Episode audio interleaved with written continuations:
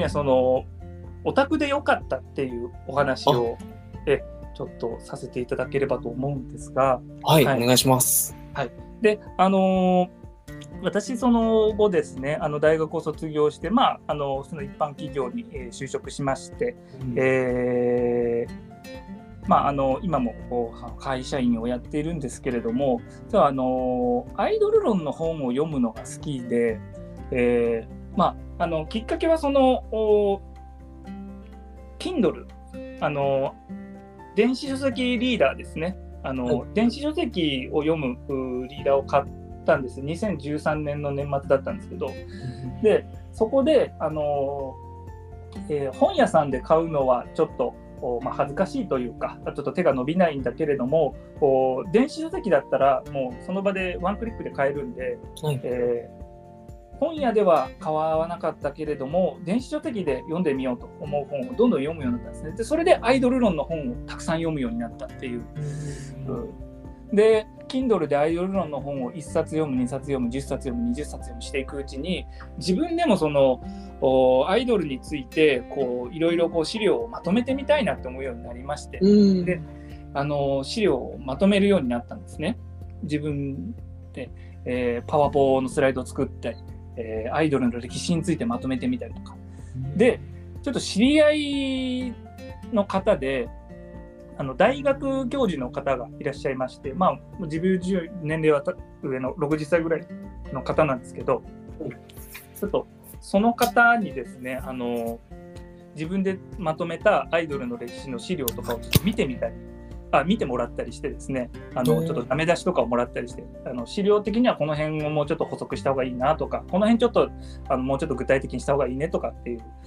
のを、えー教えてもらいながらこう資料をまとめていくようになってではい。2015年からですねあの本当に全く趣味なんですけど、1年に1回その方がやっている大学の授業にゲストスピーカーとして呼んでいただいて、えー。大えー学生学生さんたちの前でアイドルについて授業をやるっていうのを1年に1回毎年やってるんですね。えあのー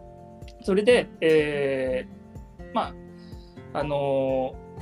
ただ私はそのアイドル論の本を読むのが好きでで実際にアイドル現場に行った経験っていうのがほとんどなかったんですね。でそうなんですね。そうなんです本当ずっと在宅で、当時は。え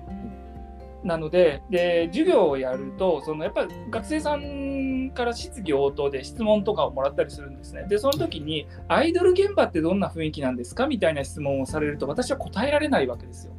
ではいそこが自分に弱いなと思ってで、あのー2016年頃から、えーちょっと現場に行こうと思ってでちょうどその池袋の近くに住んでたので池袋サンシャインシティ噴水広場に、えー噴水広場でよくその無料のアイドルイベントってよくやってるのであのミニライブとか、えー新曲を出したらそのミニライブを30分やって、えー CD 買ってくれた人には特典会をやるみたいな。うん。でミニライブはもう無料完全無料で見れますっていうイベントをよくやってたのでえ当時はコロナもなかったですしねなのでそういうイベントを見に行くようになったんです。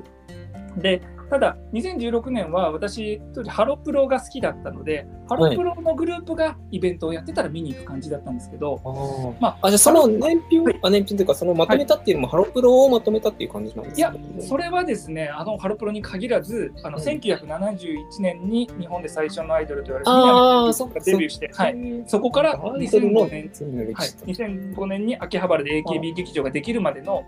えーまあ、約35年ぐらいの歴史を20分でサクッとまとめるみたいなそういうハロプロに限らないですね。すごい。なんかその時からすでにクリエイティブというかこういやいやいやいや。あなんかこ活動的だったんですよただ見るだけじゃなくて、ほ本を読んでまとめたっていうだけなんですけど、まあ、うんで実際現場に行くようになって、はい。で、まあ、2016年はハロプロのグループを見てたんですけど、まあ、ハロプロだけでもちょっと幅が狭いなと思ったので2017年になった時に、えーもう正月にですね今年は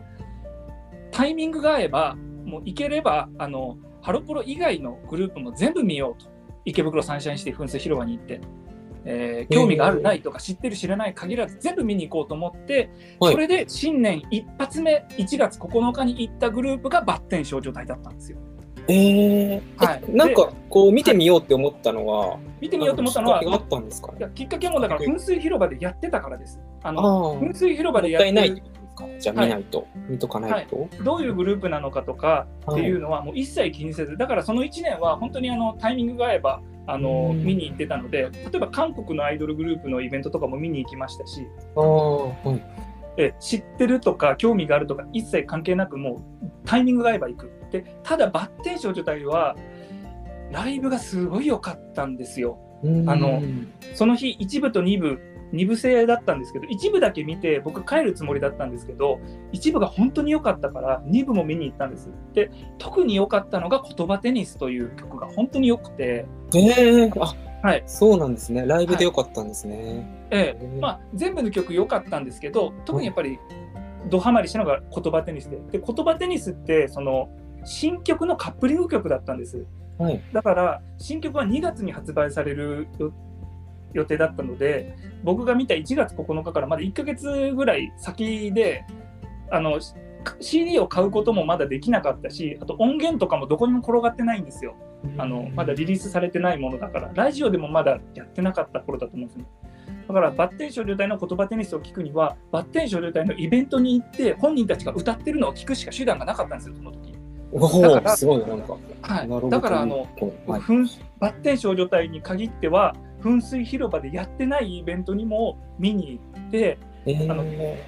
ちょうどねその時あのバッテン少女隊は特に関東でよくリリースをやってリリースイベントやってる時期で結局2月の発売までバッテン少女隊1ヶ月で4回関東でリリーベやったんですよ。えー、そんなにやってたんですね、はい結構すごいペースですよね。特にコロナの今から考えると本当考えられない。でしかもその4回が全部無料で見られるイベントだったんで、僕その4回全部見に行って、はい。で本当に良かったのであの今やっているブログを始めることにして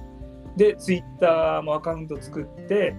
バッテン少女隊をまあ応援していこう、まあ、というか、まあ、始めた一番最初って噴水広場のイベントをまとめることに重きを置いてたので、うん。まああの必ずしもバッテン少女隊のことだけを書いてるブログではなかったんですけど最初は。はい。まあそんな感じでそのバッテン少女隊を、えーまあ、応援するようになりました。でごめんなさい、ドロータでよかったっていう話なんですけど、ちょっとごめんなさい、ここここで戻ると、あの、はい。まあ、授業をやるとですね、あの大学で授業をやると、あの、まあ、好評な、うまくいった回はですね、あの、やっぱ学生さんも寝ないでずっと聞いてくださるんですよ。あで、さらに授業寝ますからね。授業が終わった後に、はい。学生さんが面白かったですって言って、ああの来てくれることがあったりして、あはい。もう普段会社員やってるとですね、もう絶対ないんですけど、女子大生4人ぐらいに囲まれてですね、あモテちゃうみたいなことがああ。ったりして、そうなんですか？アイドルの授業をして、えー。そんなことがあるんですか？そんなことがあるんですよね。もう本当にいい時代になったものですね。あの。そうか。あ昔はもうちょっとこうあれ、ええそんな。まあアイドルオタクっていうともうちょっと危険視されたかと思うんですけれども、今やっぱりその何ですか？あのねあのやっぱり今の若い方たちっていうのは本当にあのいい方たちが多くて、えあのその辺のねあの壁なくですねあの、え面白かったですって言ってこう感想を言いに来てくださる方もいるっていうことであのえまあ本当に授業が本当にうまくいった時の話なんですけどね、えーそんなことで。そんな時はあの本当にやってよかったなっていうふうにね思ったりするっていう、まあ、そんなお話でございました。